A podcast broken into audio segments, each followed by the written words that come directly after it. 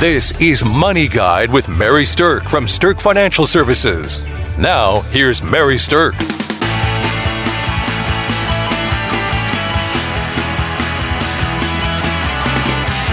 So with me today, I have Amy McFarland. Welcome, Amy. Good morning, Mary. How are you? I am fantastic. Amy does business development for us here at Stirk Financial, and um, we have a, a great seminar coming up um, on this very topic. And Mm-hmm. Amy has uh, been working with a lot of people to get, have people come to the seminar. So if you'd like to join us for a seminar about this very topic, caregiver financial planning, you can reach out and contact Amy or go through our website at Stirk Financial Yeah. Services. And usually, I should, I don't think I've ever pointed this out. Usually, if you do call in and you want something that Mary is giving away, you're usually going to get me on the phone. Yep, she's going to be the one that talks to you.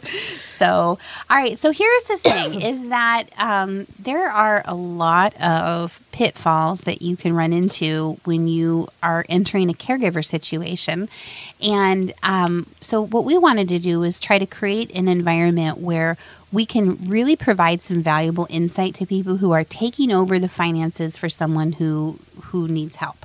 Okay. Okay. So let me give you kind of an example. We had um, uh, some very dear clients that we'd worked with for years, and the wife has developed a seizure disorder. Okay. And so the husband um, had come in to visit with us. Um, and here's the thing they had been active farmers. Okay. Um, they'd been a farm family their entire life, but her medical needs were such now that he really needed to stop actively farming himself because he needed to be more around to help Sure. take care of her and also to help get her back and forth to a lot of the doctor's appointments that she now had. So it completely changed their financial picture because instead of actively farming, he was now going to cash run out the land. Um, and she also had been the one that, you know, in the home was taking care of all the bill paying, was taking care of all the finances, was making sure that things got taken care of on a financial front. And so now that she was dealing with these seizures and not feeling good, he was really in the position where he had to take over that Okay. and really just felt overwhelmed by the sheer mountain of paperwork that she used to handle. Oh, oh my goodness. and you can imagine with an active farm operation mm-hmm. how Oh. overwhelming that could be, right? yes. So, what he was really looking for is to see if there was an easier way to manage the finances so that he could focus on spending time with her and helping take care of her. Okay. So it's situations like that that has has made us want to create programs like this because I think there's a lot of people out there, a lot of our listeners out there who are mm-hmm. in that very situation. Right, right. Right. So, all right. So here's the first point that I want to make. While you still can, and before there's any level of dementia or Alzheimer's that's too far gone to have this conversation, the most important thing that I think you can do as a financial caregiver is to talk to your loved one about their wishes Okay. what is it that they would like to have happen in terms of medical care, in terms of their finances, in terms of what happens if they need to have nursing home care in the future, and even having that really tough conversation about end of life circumstances, right? So, Amy, you were in a situation where you were a financial caregiver for your mother, Right. Right. And did you ever have a chance to have a conversation like that? No, um, not really. I, you know, I think we let things go too long, and my dad passed away somewhat more suddenly, and even my mom and dad had never had that conversation because we were going through the safe deposit box to find out if there was any life insurance, anything like this, and my mom had no clue mm. whatsoever. Mm-hmm. And it's much easier to talk on these topics when you're both doing fine Yes. because Yes. it doesn't seem so real. Yep, and it's not so scary when it's a far off versus a oh now I'm sick and you know here's this problem. yes. So And I can say my mom really was to the point of just saying, "Am I going to run out? Do I have enough?" That that mm-hmm. was how pared down it becomes if you wait so long. yeah, that's a really good point because that's Yeah. probably the biggest fear that people are going to have. Right. And if you're sick, the last thing you want to do is be Yeah. worrying about your finances. Yes. And if you're the caregiver for someone who's dealing with the finances, the last thing you want to have happen is that everything runs out. Yeah. So um, it starts with having this conversation with your loved one about their wishes. And those are the topics that I think are important to talk about. The second thing that I would recommend that if you're stepping into the role of financial caregiver for someone, whether you're the spouse who's now taking care of a spouse and now this is all new to you, or whether you're an adult child who's stepping into this role, or even a trusted friend, the next thing I would recommend that you do is that you create some kind of bill paying system. Okay. Right. So I have heard a lot of stories about somebody's electricity getting shut off Mm-hmm. or they forgot to pay the premium on an insurance policy and that insurance yeah. lapsed and now they can't get it back. Yep. Um, and so bills that don't get paid can wreak havoc in somebody's life. And so it's super important to get yourself set up on a system that helps you figure out what the bills are, when they're due, how much they are, and then set them up for the easiest way to pay them. Mm-hmm. Now, as a financial caregiver, I can say that your best option is to automate as much of this as you can. You know, if you don't have to actually sit down and write out 14 checks the first and the 15th of the month, that's going to make your life a lot easier. So, once you figure out what the bills are and when they're due, then going through and figuring out what can you automatically pay through a bank account, whether it's a an automatic payment or whether you set up an automatic bill pay through the bank where the bank is cutting that check automatically and sending it. But the bottom line is the bill pay system will save you a lot of headaches. And we had an instance where um, you definitely want to do it through the bank with a routing number versus a debit card because debit cards come and go and they change, and you can run into. The, we had that happen. The same thing. Interesting. Okay. Yeah. So the the debit card then once it changed, then your bill pay system was yeah. messed up. Then you got yeah. Exactly. And that's Ah. to protect you, but it can Yeah. be really a hassle when you're running someone else's finances. Absolutely. Absolutely. That's a great piece of Mm-hmm. Yeah. advice, Amy. so, okay. um, the next thing that I think is important for people to do is to make copies of all of somebody's insurance cards, Medicare cards, Social Security cards, Yep. and their passwords. And I, I realize that it's a little dicey to keep this all in one place. So you want to keep it all in a secure place. But these are pieces of information that you are going to refer to again and again and again. And having them in an easily accessible place for you is going to be of utmost importance and make life a lot easier.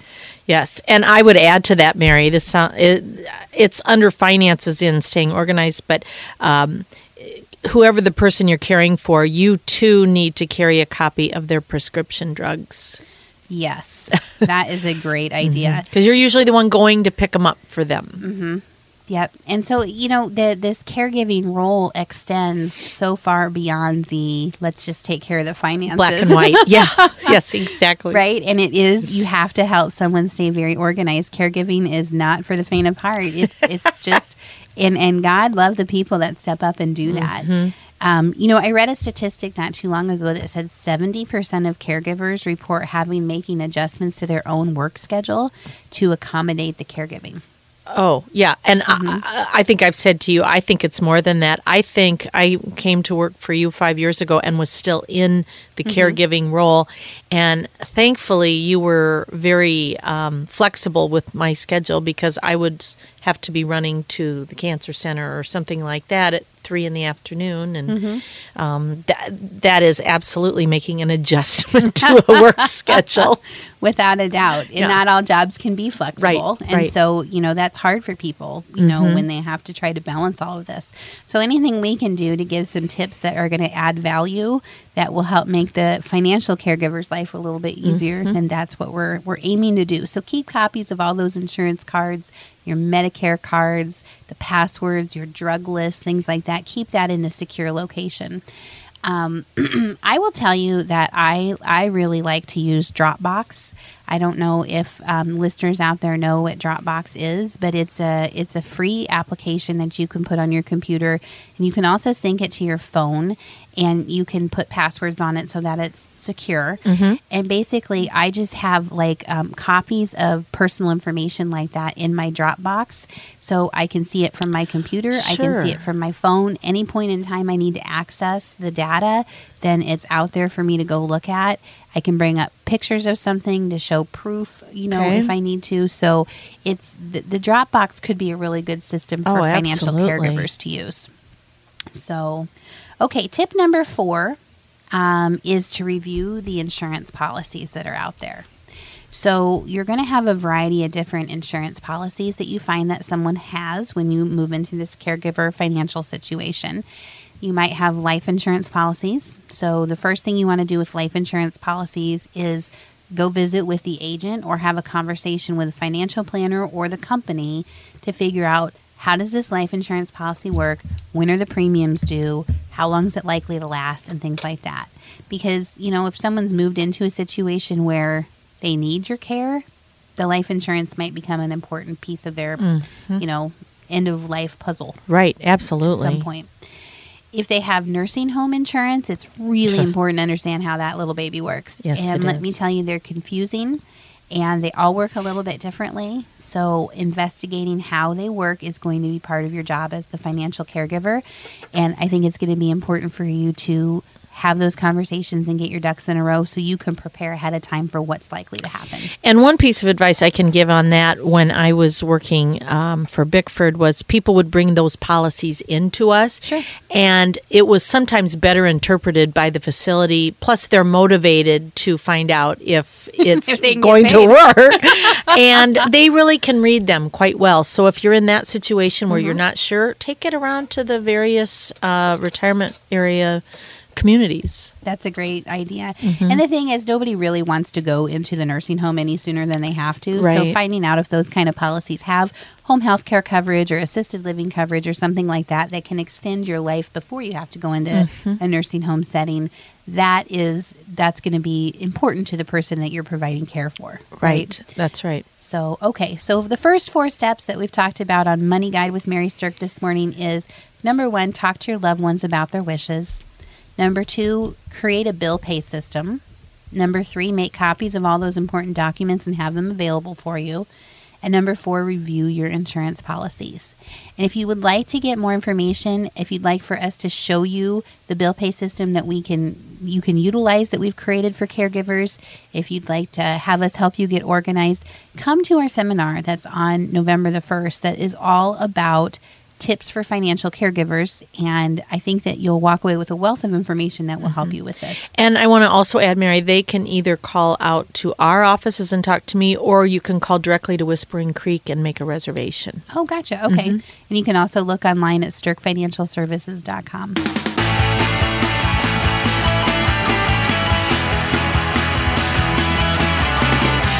You can only help so much until you have the legal authority to do so.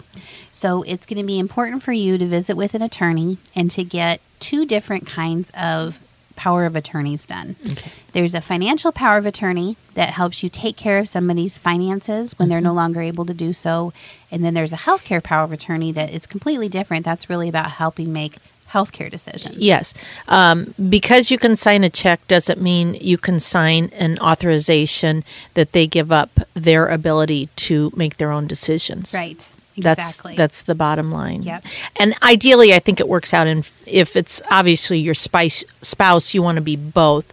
But if it's siblings, doing it for a parent. yeah, make sure maybe there's one doing one, one doing the other. I know for us, it was easy because it was just my brother and I, and he was the financial POA. But I lived here and and was the primary caregiver, so mm-hmm. I had the healthcare POA. Gotcha. And it worked Yeah. out nice. So I think that is nice when you can coordinate things with your siblings. Um, sometimes that works out better than others. It depends on your siblings. it absolutely does. Do you? Uh, so, um, one of the things that I, I, my husband sent me a funny article, Mary, that it was why couples fight when they're putting together furniture like IKEA furniture. and they said basically you fight because you you need to first before you even open the box designate who's in charge and who's assisting. And if you don't do that, you're going to fight. And it's the same way with being a caregiver. Um, I, I would say, you know, to kids, there's usually one child, and it's usually because of their location. They live in the same town. They're, they become the caregiver whether they want to or not, but they're running them to doctor's appointments and getting, you know, just running errands. And those other kids, they all love mom or dad just the same and they all want the very best. But ultimately, they have to be delegated to being assistants, and there has to be one primary caregiver. Everybody else is just helpers. You know, it's kind of funny that you say that. There's a term for the siblings that are not the designated ones, and they're doing their very best to help. But I've heard a lot of situations where, you know, that the caregiver in town is bending over backwards to help their parent, and then they'll have an out of town town sibling, you know, fly in and kind of assess the situation. And generally, because they're so shocked about how mom or dad has deteriorated, they yep. have a problem. Yep. And then they start dictating and they give orders and and then they leave. And then the caregiver has this mess to clean up. But they're called excuse me, they're called pelican siblings. Fly in. they fly in, they poop all over everything, and then they fly out. and So it's don't nothing. be a pelican yeah, sibling. exactly. Yeah, it's so in that way, if you're caring for a spouse, it's a little easier because the kids all know dad's in charge or mom's Yes. in charge, and they can offer their advice, but ultimately, Right. So, and, and so parents who are listening out there, if, if you think, you know, at some point in time you're going to need your adult children to help take care of you, you should be the one that's going out and getting these power of attorney document set up and designating the child that you think would be best suited to help you in different situations for financial and healthcare power of attorney. Yeah. I think that's really important. Yeah, we did some tweaking on our living will because we're a blended family, which is anything but, and we wanted to make some arrangements so that we know we don't put the kids in a bad situation. Sure. Mhm. And it's that's all I can say really, but uh, we don't have enough time. But there's just lots you can you can do. Yep. All right, the next tip is to review the investments and make sure you understand how they work. So, there are all kinds of different investments out there. They all work a little bit differently. Some of them have more liquidity and accessibility than others. Some have guaranteed income streams, but that will end at certain times. So, it's very important for someone who's stepping into the financial caregiving role to wrap their arms around the investments and understand what's out there, what's available, and how it works. Because ultimately, this money is going to need to take care of the person that you're now providing care for for the rest of their life. Right. So, if you're not a financial guru yourself, the best thing to do is to gather up all the information, take it into a financial planner, and just say, help. You know, help me understand what I have and how this works. So, um, that is tip number six. Tip number seven is to have a medical log for notes and insurance issues. And um, the reason that this is important is because it's easy for someone who's um, you know, at the top of their game mentally to keep track of their own medical stuff. But once you're not at the top of your game, or if you have enough illness, it's really hard to keep track of what should be happening. Sure. And then when you compare that with the insurance, you have Medicare, you have Medicare supplement, you have drug programs, you have all these things. And, and sometimes the insurance claims are getting filed right, and sometimes they're getting paid right, and sometimes they're not. yeah.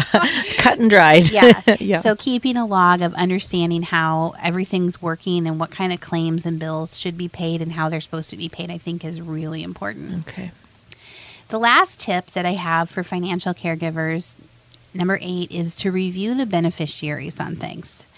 Um, I understand that this is a little bit morbid, and I also understand that oftentimes the caregiver themselves might be the beneficiary, so this feels a little self serving. However, it's an important step for any financial caregiver to take. Um, it- when there is a death, the beneficiary listed on an account trumps everything. So even if the will says one thing, if the beneficiary designation says another thing, that beneficiary designation on an insurance policy or on an account rules the day. Okay. So, double checking that the beneficiaries are set up in the right way as you enter this financial caregiving situation, I think is a very important step for people to take.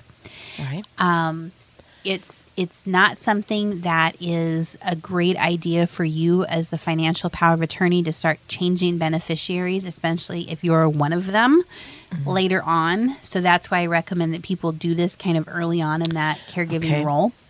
Um, if you can get them set, you get them set the way they ought to be, and then you can you can know that they're they're done and you can put that piece of it away. Then there's never a hint of any impropriety that you changed a beneficiary to yourself Oh, or something like that Yeah. and caused problems or grief within your siblings. So just check them. If they're set up the way they should be, that's great. If they're not set up the way they should be, then get them fixed and then you can be done with that step. Okay. So, um, you know, we have a great giveaway for people um, who are in this financial caregiving situation. We have a caregiver financial kit. And in that kit, we have a beneficiary guide, something to help people. Mm-hmm. It asks you with that. questions. Yep, asks you questions, help you through the process of dealing with a death. Um, we have it includes looking ahead at funeral planning. I know again it's a morbid topic, but at some point in time, somebody has to handle these details.